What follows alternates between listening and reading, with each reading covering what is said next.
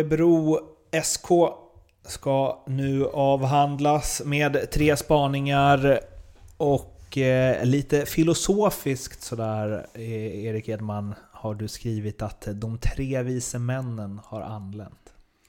Ja, eh, Axel Kjell känner ju både jag och Mattias som en otroligt eh, fotbollskompetent person. Han plockade in en polare i Bäckström från Norrköping och sen har man ju sen tidigare också Jimmy Högberg som är tillbaka från eh, Brasilien där han var fystränare i något, något eh, brasilianskt gäng där. Så att man har tre personer med otroligt eh, stor eh, taktisk och fysiologisk kompetens som är absolut lång, alltså lang, långt framme även om man tittar, eh, ja, i, ja, jag ska säga. Mm. Eh, men kan det bli för mycket vetenskap? Uh, nu när man ändå, det blir ändå en kontrast jämfört med hur Axén var. och Kommer man liksom uh, komma för långt bort ifrån från uh, en lättsamma känsla som, som kanske Axén spred runt sig? Blir det för seriöst? För mycket vetenskap? Det ska bli spännande att se. Jag har varit inne på det innan och det, jag tror ju på ett... Jag tror sällan en tränare bemästrar alla de här grejerna. Du ska vara taktiskt kunnig, du ska vara eh, fysiologiskt kunnig, du ska kunna ta folk på rätt sätt och motivera dem. Oftast är det tränarteam som blir bra. Det tror jag på som, som tränare. Att jag vet mina svagheter som tränare, jag vet också eh, vad jag är bra på. Och det är, väl, eh, det är väl viktigt. Sen att man, att man tar hjälp av folk som är kunniga på vissa områden. Och just, det, just i, i det här fallet så Axel är duktig, eh, är väldigt duktig på det mesta faktiskt. Men, men, men när vi pratar om spelare så ska man ska ha genomgång, man sitter och pratar om spelare, om taktiska upplägg och periodisering och allt vad det kan vara. Efter ett tag så zoomar de bara ut ju. Kan, fan, kan jag få komma ut och träna för helvete? Man måste ha grundfilosofi, eh, man måste ha grundläggande grejer som spelaren ska kunna. Men blir det för mycket så tappar man kanske spelaren. Så det är en jävla balansgång som, som inte är lätt. Sen är de fotbollsproffs och deras jobb, så de ska fan med lyssna. Och de ska göra vad de är tillsagda. Men det får inte bli för mycket för då tycker de att ah, nu tradar han igen, skiter i det här alltså. Det är, det är en svår balansgång och det är ingen som jag har lärt mig hantera det, men jag försöker hantera det. Jag fick tillsägelse nu i team, på teambuilding att de tyckte jag hade för mycket teori. Eh, mm. Spelarna. Ja, de tycker vi har pratat lite mycket att det ska, kan vara att vi, ibland ska vi inte ha möte innan träning, att vi går bara ut och tränar. Så hur, det är balansgång. Hur, fick, hur meddelade de det? Ja, men jag, vill, jag, vi hade, jag, hade, eller, jag hade PM där de, med grejer som jag, de tycker jag ska förbättra som tränare och så vi som lag ska förbättra som tränare. Och även vad vi gör bra. Anonymt? Nej för fan. Alla får öppet redovisa. Vi har öppet. Nu vet du vi, har högt du... i tak. vi kör i klyschan, vi har högt i tak. Nu vet du vilka du ska sätta på bänken. ja, jag, jag, jag, gillar det. Jag gillar, jag, om jag ska bli bättre som tränare så måste jag veta vad, vad jag gör rätt och fel också. Precis som de måste som spelare veta vad jag gör rätt och fel. Det är som att Johan och barn. Kalle, noll minuter ja, i år. Men det är som sina barn. Jag, alltså, menar, vill jag vara snäll med ett barn så får de sitta och äta socker och dricka eh, och kolla på Bolibompa hela dagarna. Men då är jag en dålig förälder. Om inte jag sa till mina spelare vad de ska göra så är jag också en dålig förälder. De säger till mig vad jag ska göra så det är dåliga tränare. Det du förstår. det hade varit intressant att... Eh, om det. Om man bara säger så, okej okay, bra, då sitter de på bänken. Och sen bara nästa samtal bara... Om det har något med det? Nej, ingenting. Nej, nej. Management by fear. Nej, men jag, det, ja, nej, men jag gillar ju sådana dialoger. Att alla ska komma. Det... Vad, vad, finns det någon risk i att det blir för mycket? Ja, men det tror jag. Det är, det är, tre personer som, eh, som har väldigt stor eh, kompetens på de här områdena. Men det gäller också att balansera upp det. Axel är knivskarp och tror jag kan läsa av spelarna. Men det, det är ju ändå en kontrast mot hur, hur eh, Axén är med, med, med, sitt sätt att vara. Där han är, har en, en, fantastisk relation, hör man ju alltid från spelarhåll. Där han är väldigt nära dem. Och, och det gäller att Axel också kan axla lite grann av det där och inte det blir för mycket vetenskap med, med Högberg och Bäckström och Axel tillsammans. För att Axén har ju också fått spelare, alltså där det tydligaste exemplet är väl Astrid. Och bara blomma ut helt. Där alla andra har kämpat liksom. Och jag antar att det är för att han älskade Axén liksom. Alltså, eller? Ja men det, det tror jag definitivt. Det är nästan på eh, Alexander Axéns största skicklighet. Att kunna få spelare att känna sig trygga och må bra i en, i en miljö som någonstans ändå... Ja, det måste ändå finnas eh, den här pressen och stressen att leverera också. För, att han, där, där, där, kan man väl nästan säga kanske för mycket. Ibland. Ja. Alltså så här, att om Axel kanske är för mycket åt det liksom, ja, men inform, informationshållet så kanske Axén var lite för mycket kompis för att laget skulle liksom maxa ut. Ja, det De kan- känns i och för sig som en bra kombo. Ja, det jag jag det känns, spontant så, så Ja. känns ju Axén och Axel som Ja. det perfekta tränarparet. Exakt, exakt. Exakt, för Axén där har man ju spelare som... Axel Axén.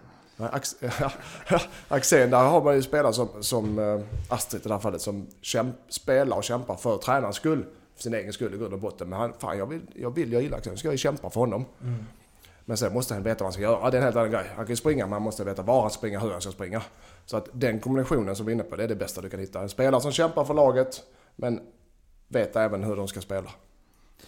Du, du, Allsvenskans ödmjukaste tränare har du skrivit på Ja. Axel Kjell. Ja, det var väl... Det är många bra killar, men... men eh, Vi kanske hoppar den och går på den andra. Utan Besara och Kennedy är ÖSK ett bottenlag. Ja. Den är ju lite mer... ja, men det är de. Eh, Det är de, utan tvekan. Det, vi mötte dem i kuppen också. Det var... Så säga, Kennedy och Besara är klass. Framförallt Kennedy är ren klass. Eh, Och de, frågan är om de får vara kvar efter sommaren. Förhoppningsvis. Men jag, utan dem så tycker jag inte, jag tycker inte Örebro... Då är det bot, inte bottenlag, men ja, då är det bottenlag. Det tycker jag. Det tycker jag.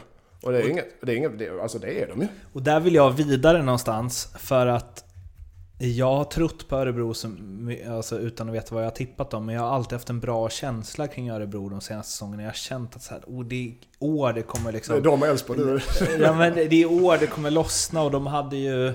Vad var det när Martin Broberg kom in och gjorde massa mål och man bara oh, de kommer verkligen bara nästa år, vilket väl var förra året. Men det, har det blir ju aldrig så. Och nu börjar jag känna att är det här alltså, går, säljer de Besara eller han försvinner så Gerzic tror jag inte kommer bli bättre direkt och liksom Nu känner jag snarare tvärtom. Att det som jag trodde att Örebro, jag trodde att Örebro var på väg att bli kanske liksom Norrköping. Men nu tror jag åt andra hållet. Nu tror jag att de kanske kommer vara med i en streckstrid liksom. Norrköping, eller Örebro, det, det, det, nej, de får det tufft. Otroligt tufft. Eh, det fler, men jag tror inte folk anar riktigt eh, vad som väntar. Jag tycker också de har... De förlitar sig på, på Besar att han ska vara på humör. Han är ju delaktig både där uppe och där nere i, i uppspelsfas. Och han måste vara bra varje match. Garcic, som du är inne på Mårten, börjar bli äldre. Fortfarande väldigt viktig. Framförallt på hemmaplan är han skicklig med sitt passningsspel. Kennedy också. Det är egentligen, egentligen tre spelare som, som bär det där laget. Eh, sen har de bra rollspelare, men jag tycker också de är väldigt tunna och smal trupp. Så de kommer få en, en tuff säsong framåt. Vid skador är det ju extremt kämpigt. Vad ska de slänga in liksom? Alfred Ajdarevic. Typ. Eh, sen gillar jag för sig, Filip Rogic gillar jag. Ja, Eh, Rogic, han, är dukt, han kan vara duktig. Han är duktig. Och Daniel Precis. Björnqvist, att han fick komma tillbaka. Jag fattar aldrig varför de släppte honom. Eh, Men det känns oerhört blekt. Och Jag vet inte varför, eller jag vet inte när det hände riktigt. Det är nog bara att jag kanske hade en övertro på dem Eftersom under du sitter här och säger att du har trott på Örebro och Elfsborg de senaste säsongerna. Så, så jag två lag som har varit... Ser, kan för lite fotboll, kan det vara den enkla förklaringen? En sak till som när de inte tagit det här steget är ju nu kanske jag, med risk för att göra bort mig, men det känns sällan som att de fostrar egna spelare och tar upp egna talanger som lyckas i deras A-lag. Och med tanke på att de har haft så här, de, jag vet inte om de har det fortfarande, men så här ÖSK ungdom och att de verkligen har, alltså de har ju kunnat plocka vad de har velat egentligen, men istället har det varit BK Forward som fostrar alla spelare och sen skickar iväg dem till Malmö FF eller IFK Norrköping. De hamnar aldrig i Örebro. Där, där tror jag du har... Är inte det tror, konstigt? Jo, det är konstigt. Men då har du de här spelarna som kommer från ÖSK Ungdom. är säkert helt okej. Men nu Örebro har ÖSK och så har de forward. Rynninge heter de det. Karlslund Mm. är det Örebro. Kan, kan, ja, det är tre, de har alltså tre division 1-lag i Örebro.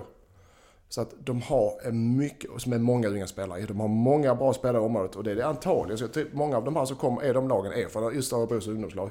Så de har inte tillräckligt bra för att ta steget och utvecklas. Men de är, däremot så kan de komma om några år igen. När de har fått lite A-lagsfotboll på, på elitnivå i division 1. Så jag tror det är nog rätt väg att gå. Inte gå kanske från U-laget rakt upp i A-laget och gå ut till någon av division 1-klubbarna först, spela och sen komma upp i Örebros A-lag.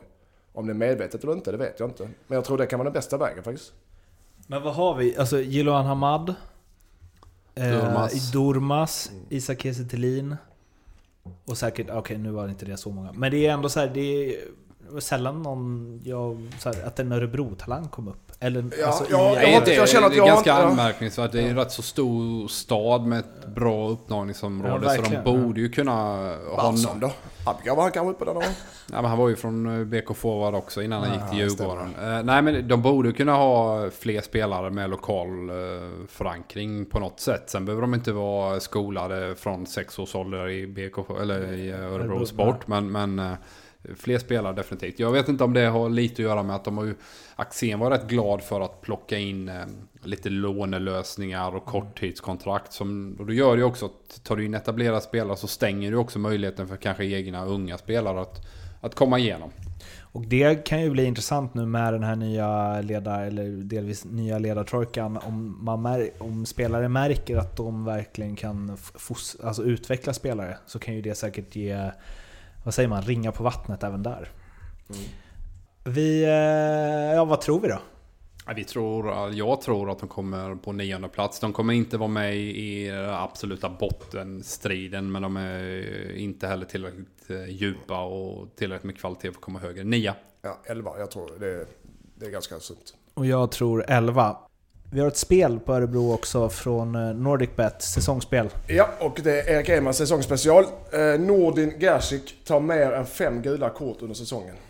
1,90 för det Erik. Det är väl ingen ovanlighet att han gör det, så att det är väl Han hade, ju, han hade ju fem eh, förra året. Han snackar till sig många. Så det, jag tycker det är okej. Jag tycker det är ett okej spel. Jag tycker det är helt okej satt odds också. Jag frågade ju Robert Åhman Persson när de spelade tillsammans, för då kom ju de etta och tvåa i gula kortligan den säsongen. Så sa jag så här, är det någon skillnad på era kort tycker du? Han bara, ja, jag sparkar ner dem och sen kommer Nordin fram och snackar.